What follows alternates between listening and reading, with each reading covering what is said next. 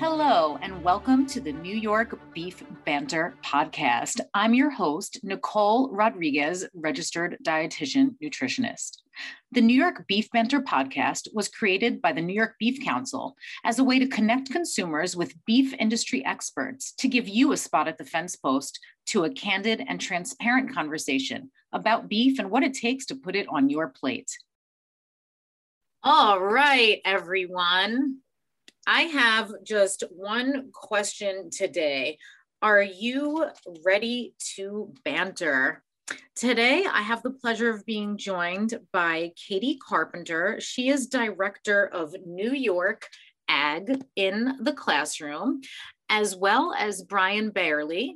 He is the STEM director at the American Farm Bureau Foundation for agriculture. Brian and Katie, thank you so, so much for joining us today. So, Katie, if I can kick it off with you, can you tell me what is the role of New York agriculture in the classroom? Sure. Well, Agriculture in the Classroom, we are an outreach program of Cornell University.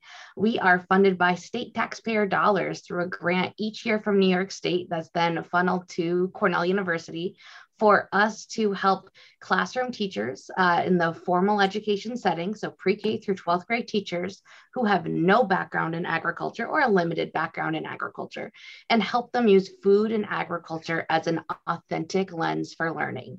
So we take what that teacher has to teach for their academic content standards, uh, and we put the lens of food and ag on it. So we give them real experiences their students can grasp onto with the hopes that at the end of the day, students are academically successful because they remember the things they touched or taste or experienced um, as it relates to how something works or what, what they might see on a test in the future.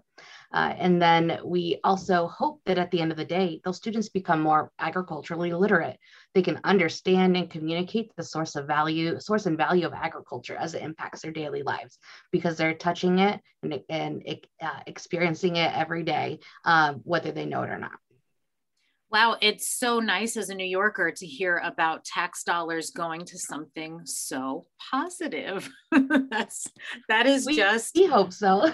yeah, that's so fantastic. Can you tell me uh, about some of the programs you've enacted that you're most proud of or you might be looking forward to? Sure. So we are really proud that we get to interact with teachers uh, all day, every day. Um, we really love our professional development trainings for teachers. So, getting a chance to bring teachers to a farm, uh, let them talk to a person in agriculture or in food systems, um, food food procurement and processing. We love anytime we can get their hands dirty and we can show them some lessons, um, let them taste and experience food and ag because we really see them as the gateway to talking about these projects and programs in their classrooms. Uh, one of our favorites, along with all of our beef projects that we get to do, uh, is our schoolyard sugaring maple uh, maple syrup contest, where uh, we fun. consider maple. Oh, very fun! It's a very sweet contest. Uh, so with maple being the first crop of the year uh, in New York State, it's great. Students get to bust out of the classroom. You know, we see photos of them running out to their sugar bush, any trees that they may have that have, they've tapped with their teacher um, in the classroom. And then while they're making maple syrup, hauling in heavy, heavy bags or buckets of sap every day, um, they're learning vocabulary. They are talking about hydrometers and they're understanding understanding Brix content and sugar content uh, you know, in, in sap and the maple syrup that they eventually boil down. And of course, there's a very nice reward at the end because they get to um, eat their, their syrup or take some home, um, but they also send it in to us for judging. So um, it's just a really easy way for teachers and students to get excited about understanding food and ag in their communities. Wow, that's that sounds super duper fun. Brian, I'll pitch this one to you first. Why do you think it's so important to bring the beef piece in particular to the classroom? I think that's a wonderful question, Nicole. And um, I, I, do believe that beef just provides the production of that particular product and line just provides such a rich context for the exploration of science. So at the foundation, um, we, we do quite a bit of, of similar work that Katie does with New York Ag in the Classroom. Um, and that's why I believe these two programs mesh so well together. Uh, recently we've been really carving out a niche in specifically science education. So how do we develop a system where we can put um, scientific events and phenomena in front of students to get them to wonder? And we're trying to get to those students who are three, four, maybe five generations removed from agriculture to start seeing the possibilities of this field. And so beef provides that in, in so many different opportunities from ecology through genetics to nutrition and food safety. There are just countless opportunities to explore beef production with that scientific lens, or rather flipping that, exploring science with a beef lens. Um, and so recently we've started to develop and design materials that are designed specifically for the K-12 framework of the next generation science standards. And so as we dig deeper into that, I've continually uh, looked at this work as not necessarily work I'm doing for the beef checkoff, but rather work that I get to do with the beef checkoff for teachers. And so trying to shift that paradigm is like this is a true partnership that we're trying to do some really great things for all kids in science classrooms all across the country. So you're talking about some of these new science standards, right, in the beef industry. How will the consumer see the impact of some of these new standards and which area in particular do you see as the greatest opportunity for growth in the beef industry? That's a great question. Um, I think this is if you if you frame this up as a long term plan, right? Because Edu education always is. It's a long term investment. So we're looking at how do students experience this if they've never experienced beef production or the beef industry at all. And so as a consumer, I would imagine uh, that you're going to see some correlations between just understanding production, food labels a little bit better.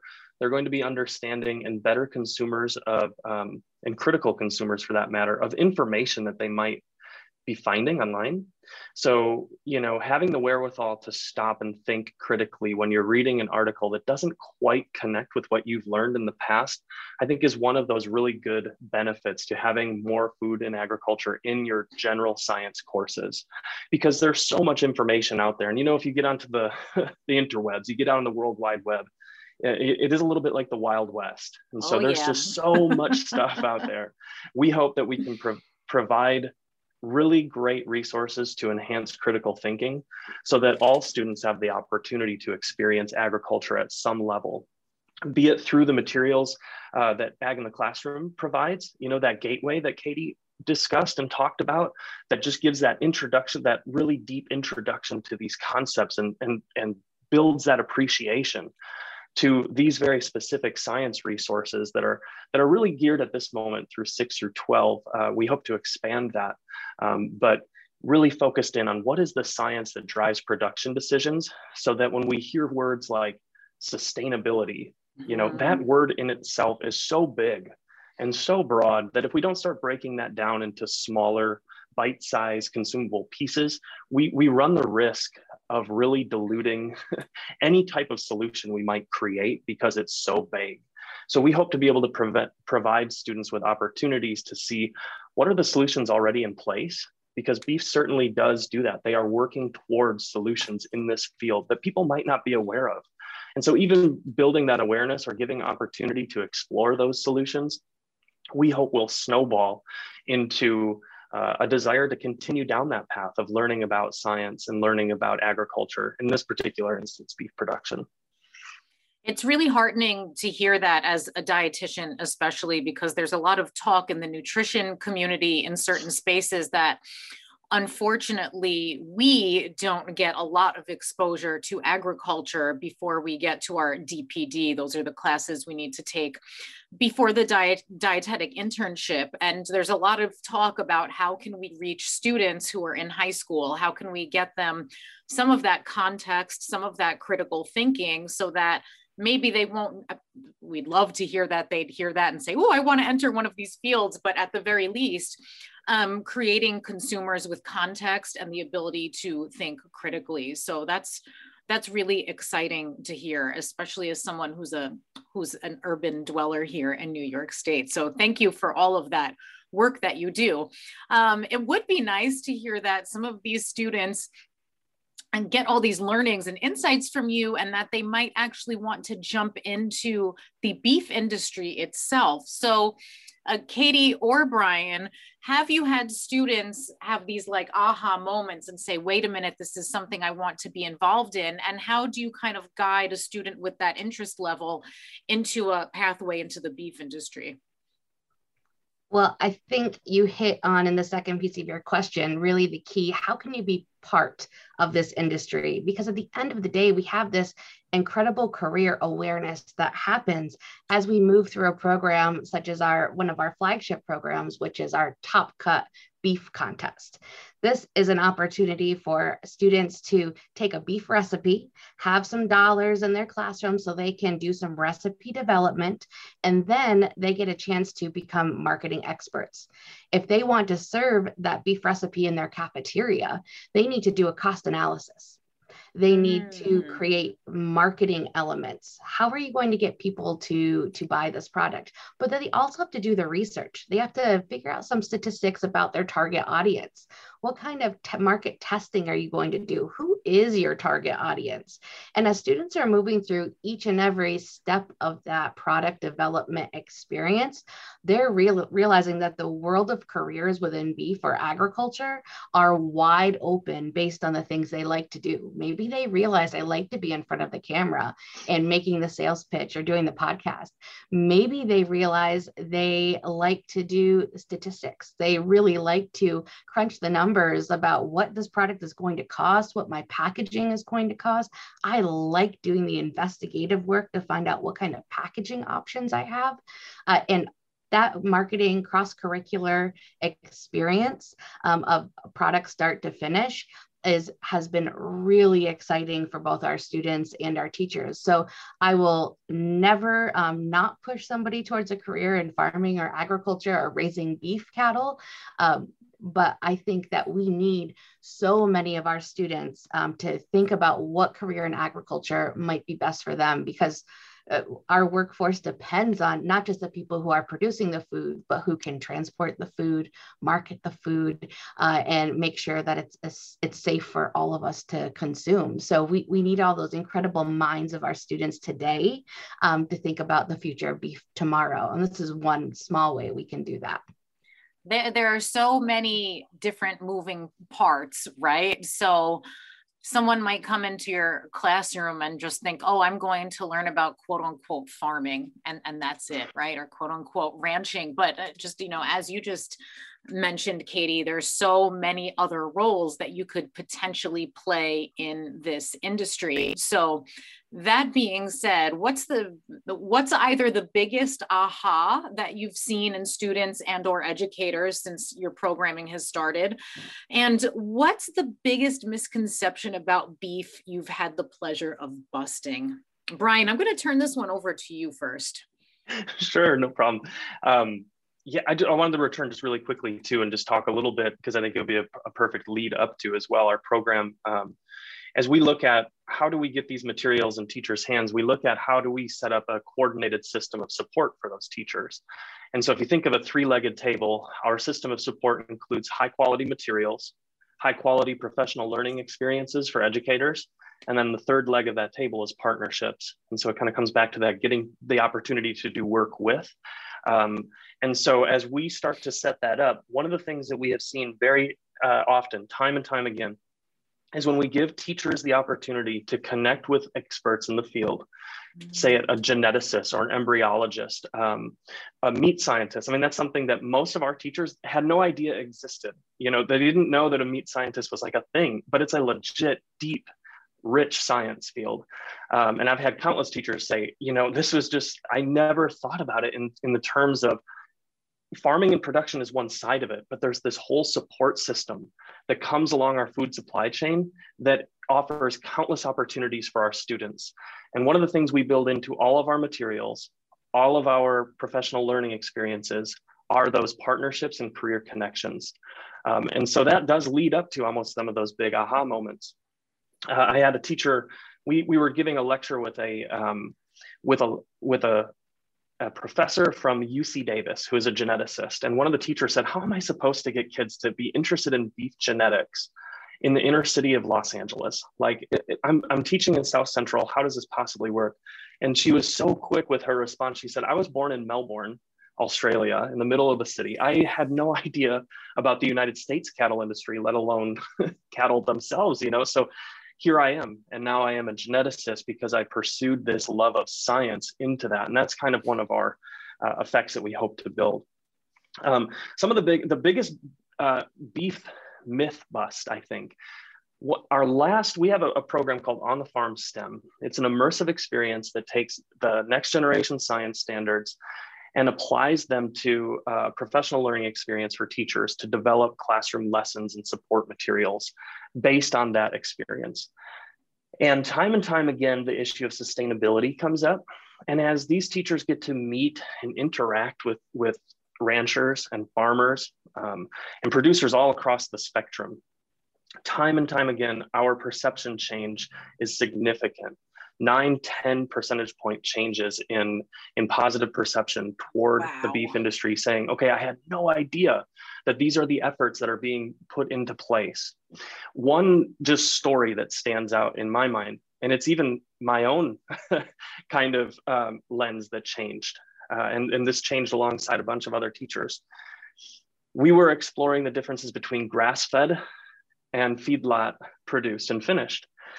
And there is a perception that, you know, one way is the only way and the best way. And that tends to be, you know, this idea of grass fed, which gets tends to be romanticized. And I don't want to say that there's anything bad with it, but our whole goal is to say, what are the trade offs? If you go 100% that direction, what are you trading off on the other hand?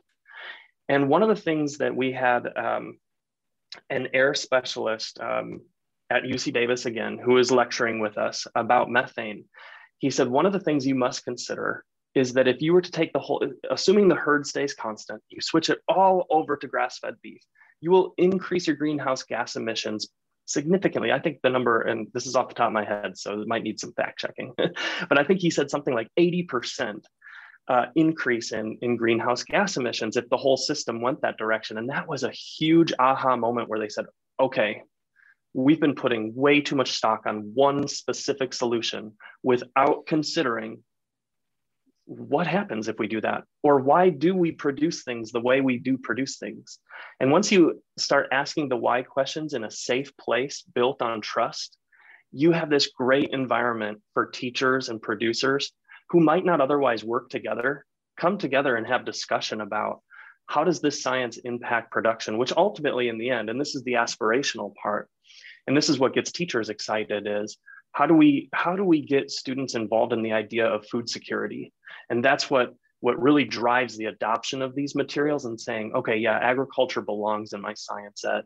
Um, so i think i kind of roundabout answered that question but there's like all these myths around sustainability. And i and i think they're more just um, it gets presented so one-sided that that the biggest myth I see getting busted is that there is no silver bullet. There is no one one size fits all kind of situation. Um, and time and time again, our teachers are just fascinated by the opportunities and the possible um, connections they can make.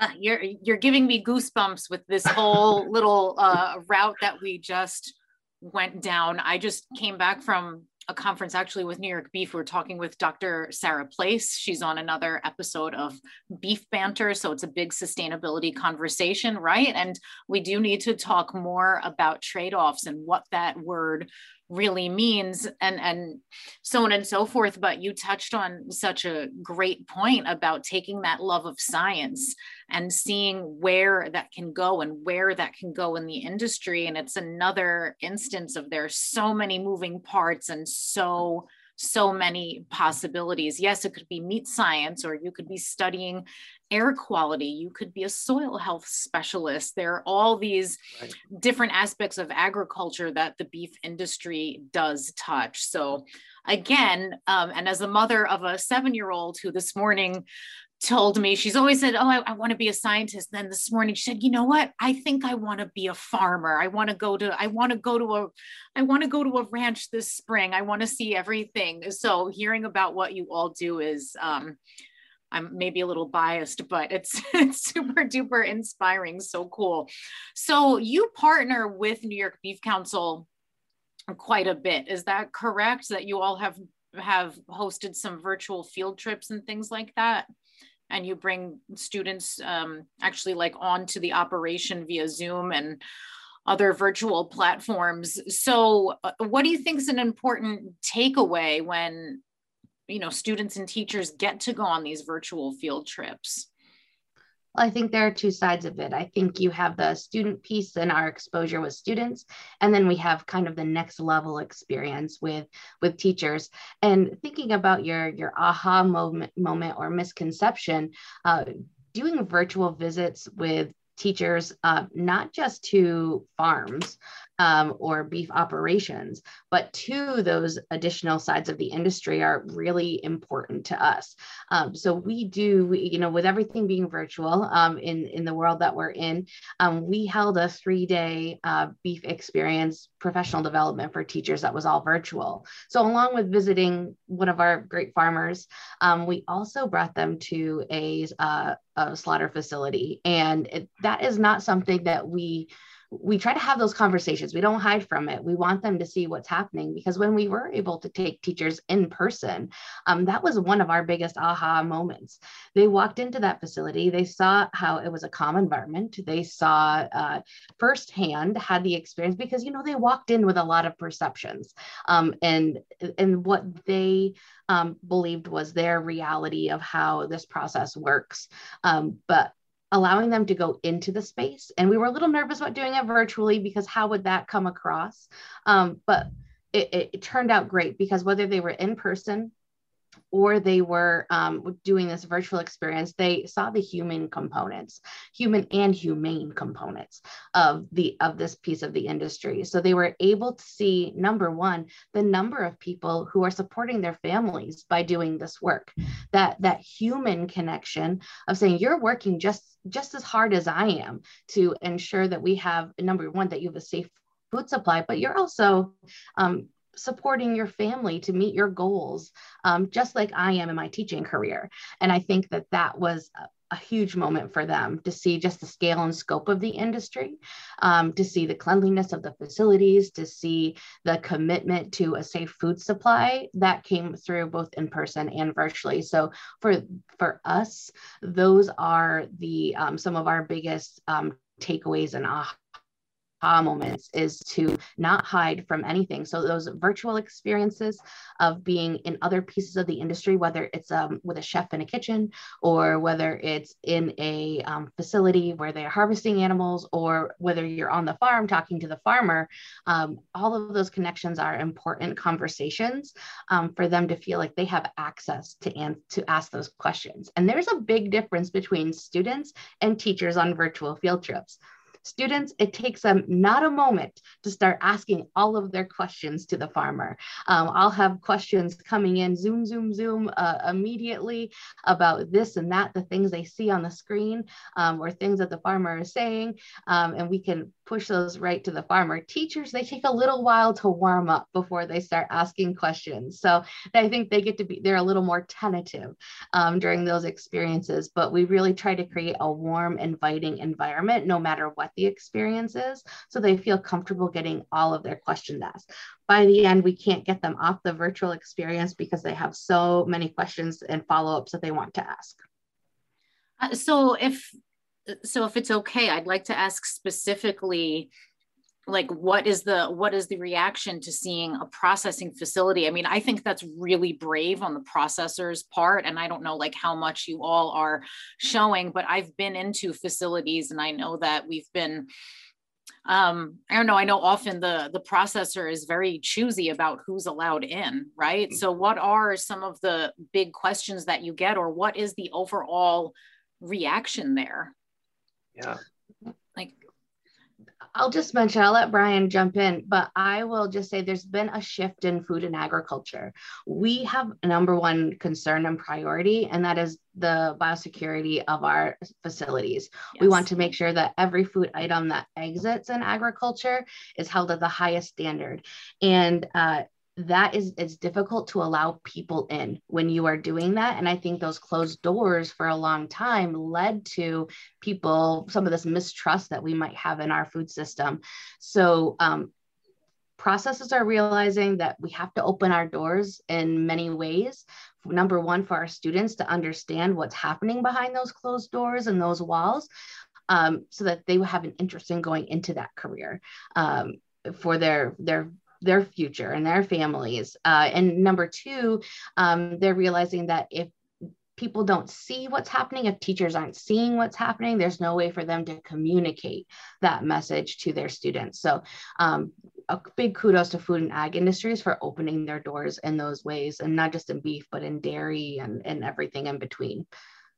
Yeah, I think that's how you, I think that's how you open the conversation, whether it's social media. You know, I know there are a lot of folks just like literally showing days on their operations, right? But to see that um, processing facility side open up, that's really, really heartening. And I think it's, I, I mean, for lack of a better word, I think it's really brave and it's a huge step to let people see that and to see what goes on there. Brian?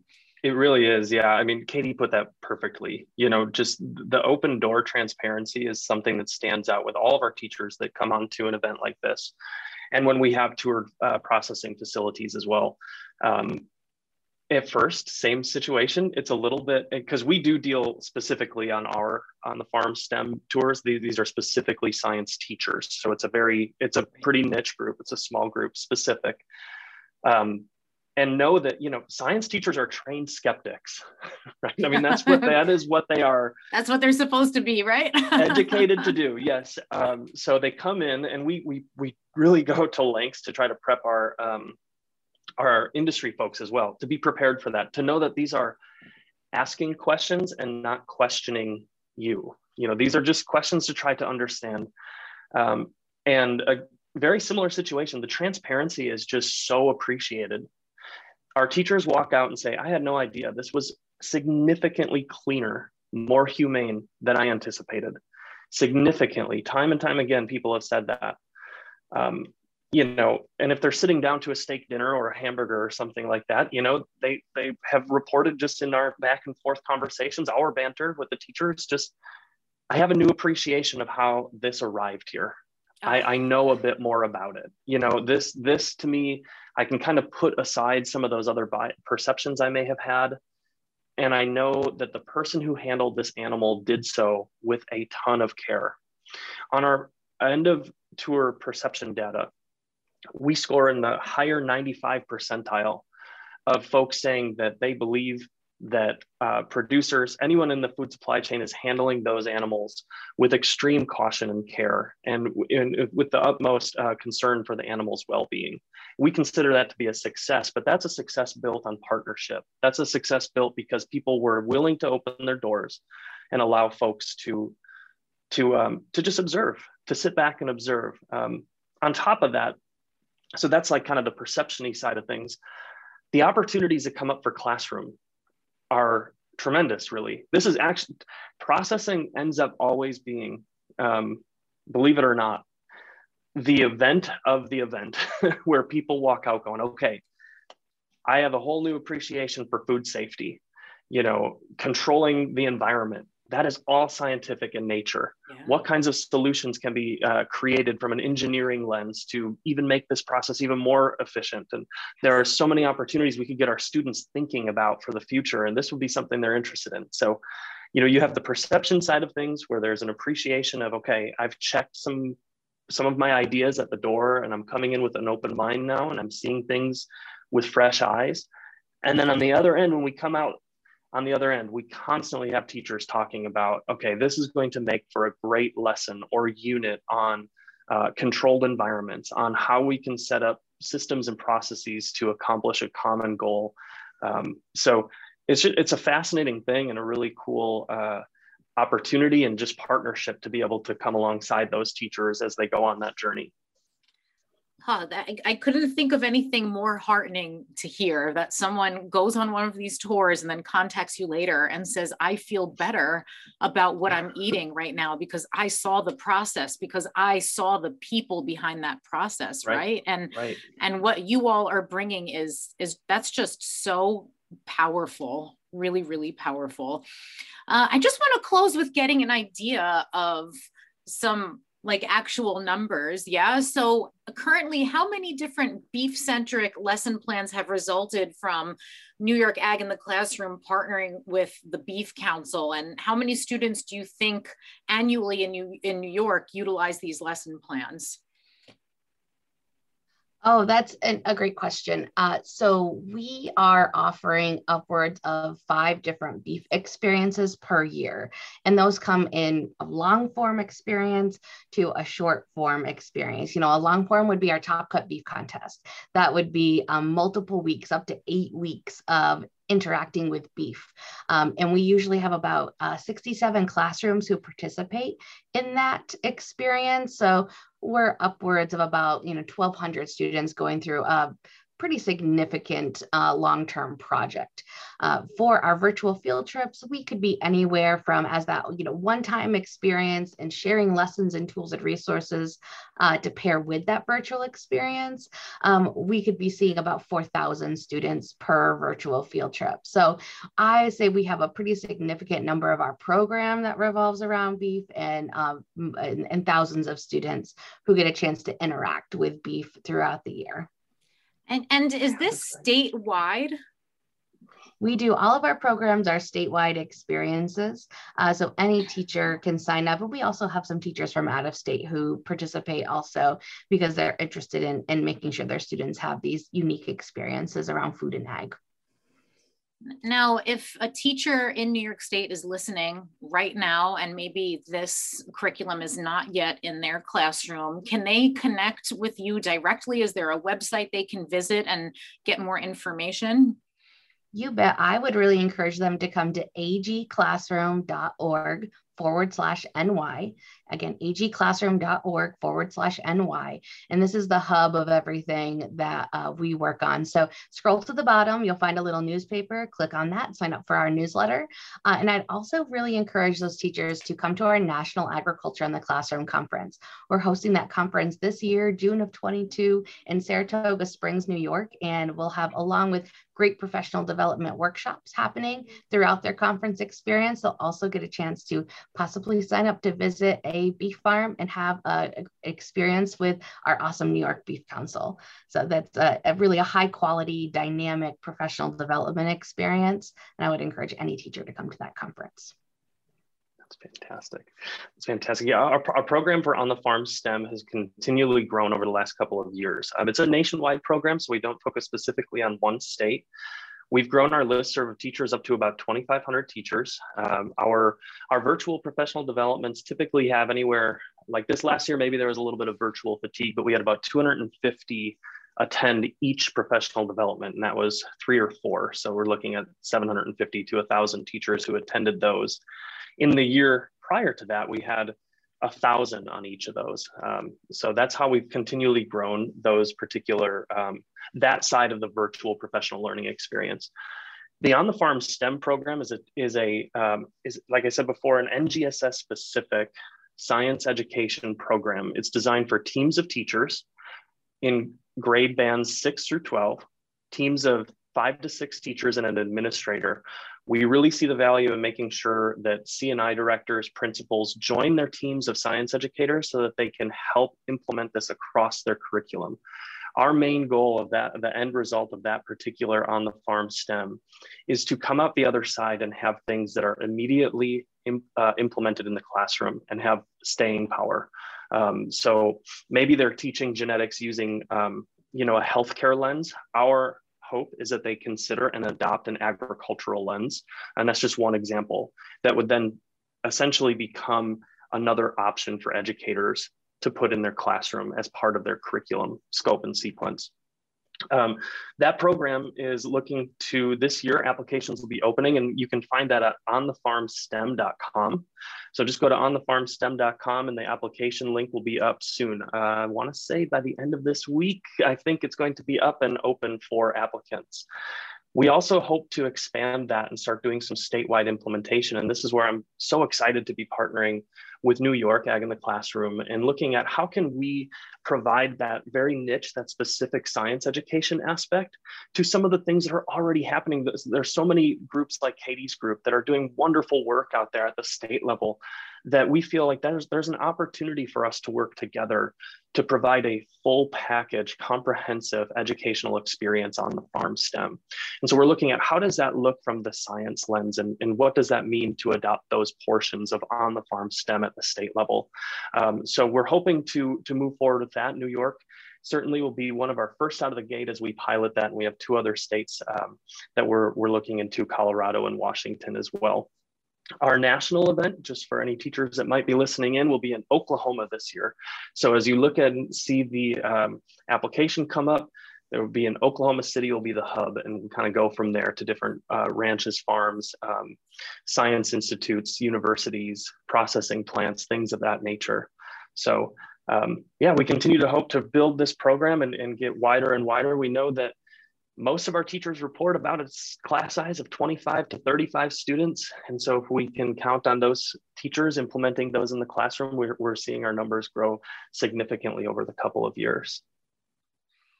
Uh, I just can't applaud you two enough for everything that you're doing. Obviously, making a huge impact on students, on teachers and ultimately on consumers. So I thank you both so much, Brian and Katie. I hope you all will check out both of the websites that were mentioned there to maybe get some of these programs in your area.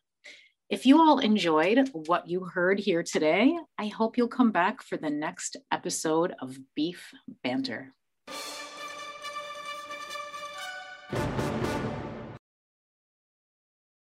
This podcast is funded by the Beef Checkoff. The Beef Checkoff program was established as part of the 1985 Farm Bill. The Beef Checkoff assesses $1 per head on the sale of live, domestic, and imported cattle, in addition to a comparable assessment on imported beef and beef products. States retain up to 50 cents on the dollar and forward the other 50 cents per head to the Cattlemen's Beef Promotion and Research Board which administers the National Beef Checkoff Program subject to USDA approval. Consumer focused and producer directed, CBB and its state beef council partners are the marketing organization for the largest segment of the food and fiber industry.